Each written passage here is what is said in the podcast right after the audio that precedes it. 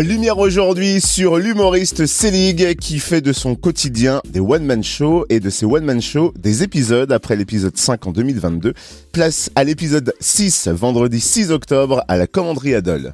Quels rebondissements nous attendent dans cet épisode? Est-ce que Pupuce, la chienne de sa sœur, va se prendre une gamelle? Réponse avec Sellig qui est notre invité ce matin. Bonjour Sellig. Bonjour, merci de me recevoir. Avec grand plaisir. Alors c'est vrai que j'ai calculé, hein, votre date à Dole sera la quatrième de la tournée avec l'épisode six. Comment ça se passe ce début de tournée?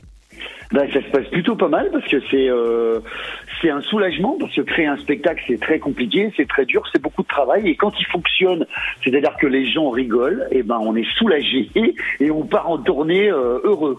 Euh, petite parenthèse sur les coulisses de la tournée, il paraît qu'en tournée vous tenez à repasser vos chemises vous-même, c'est vrai ou pas? Ah ouais, je suis en train de faire le tour, ça, oui. Je repasse tout moi-même parce que, en fait, je pars du principe que quand, quand je fais les choses moi-même, je, je ne peux m'en, m'en vouloir qu'à moi-même si elles sont mal faites. J'aime pas reprocher aux, aux gens des choses, donc je fais les choses moi-même dans la mesure du possible, hein. Et donc voilà, le repassage fait partie. Ma tenue de scène est repassée par moi depuis trente ans. Et comme ça, moi, s'il y a un pli, un mauvais pli, c'est moi le responsable. Ceci dit, ça risque de froisser personne, c'est mieux. Et puis, s'il y a une ouverture de pressing, oui, dans les parages, faudra nous le dire. C'est lié.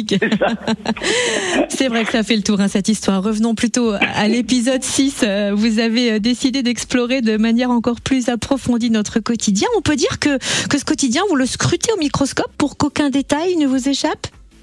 Oui, c'est-à-dire que je le, ben je le vis. Déjà, je le vis personnellement. Donc, à partir du moment où je vis les situations, euh, c'est facile pour moi d'en faire des sketchs parce que je, ça me viendrait pas à l'idée d'écrire un sketch que je n'ai pas vécu du tout.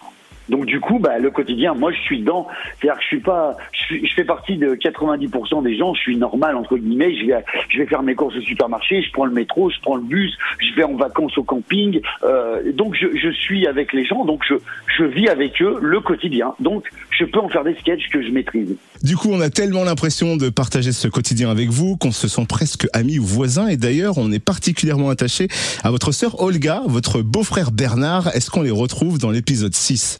Bien évidemment qu'on retrouve ma sœur et mon beau-frère Bernard. Euh, on les, alors cette fois-ci, on les retrouve parce que ça fait quand même trente ans que j'en parle. J'ai, j'ai raconté leur déménagement, j'ai raconté leur mariage, j'ai raconté leurs vacances à la mer, à la montagne, j'ai raconté leur trente et un décembre, mais je n'avais jamais parlé du Noël chez ma sœur où c'est vraiment un marathon. C'est-à-dire que c'est trois épreuves enchaînées les unes après les autres, quoi. C'est course, décoration, réveillon. Avec ma sœur aux commandes, c'est pas triste, hein. Donc je parle de Noël et, et, et de ma sœur. Et d'ailleurs, vous avez carrément publié un roman qui relate les aventures de votre sœur et de votre beau-frère à l'opération R huit. Est-ce que c'est bien ça ?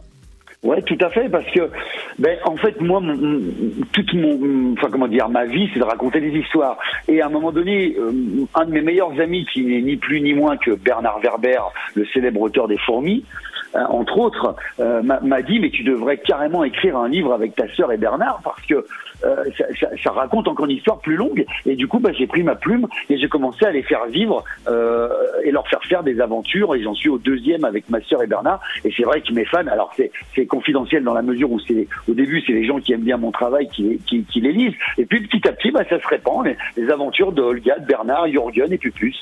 On a hâte de partager en tout cas cet épisode six avec vous, Sellig, ce vendredi six octobre à la Commanderie à Dole, chez nous dans le Jura. Et alors ça c'est pour Sellig, cet épisode six. Mais pour Gilles, s'il devait y avoir un nouvel épisode dans votre carrière, est-ce qu'on réfléchit tout de suite à l'épisode sept sur scène, ou est-ce que vous avez d'autres envies professionnelles? J'ai déjà un sketch écrit pour l'épisode sept pendant trois ans.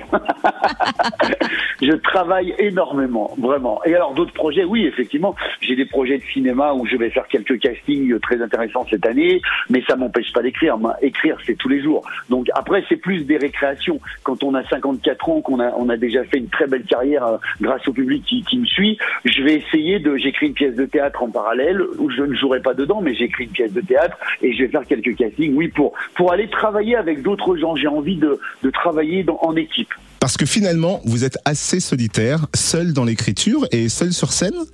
C'est très solitaire. On est, on est, alors évidemment, j'ai mon équipe, mais on est très seul tout le temps. Et euh, on en parlait avec Gad Elmaleh quand il est venu jouer à Lyon euh, dans sa loge. On se connaît depuis très longtemps. Et c'est vrai qu'on souffre. On souffre beaucoup de cette solitude. Et, et c'est pour ça que beaucoup d'humoristes font ou du théâtre ou du cinéma de temps en temps pour pour se retrouver avec avec des gens, quoi. Parce qu'on a besoin d'être d'être en équipe. Et c'est ce que je vais sûrement faire à partir de, de maintenant.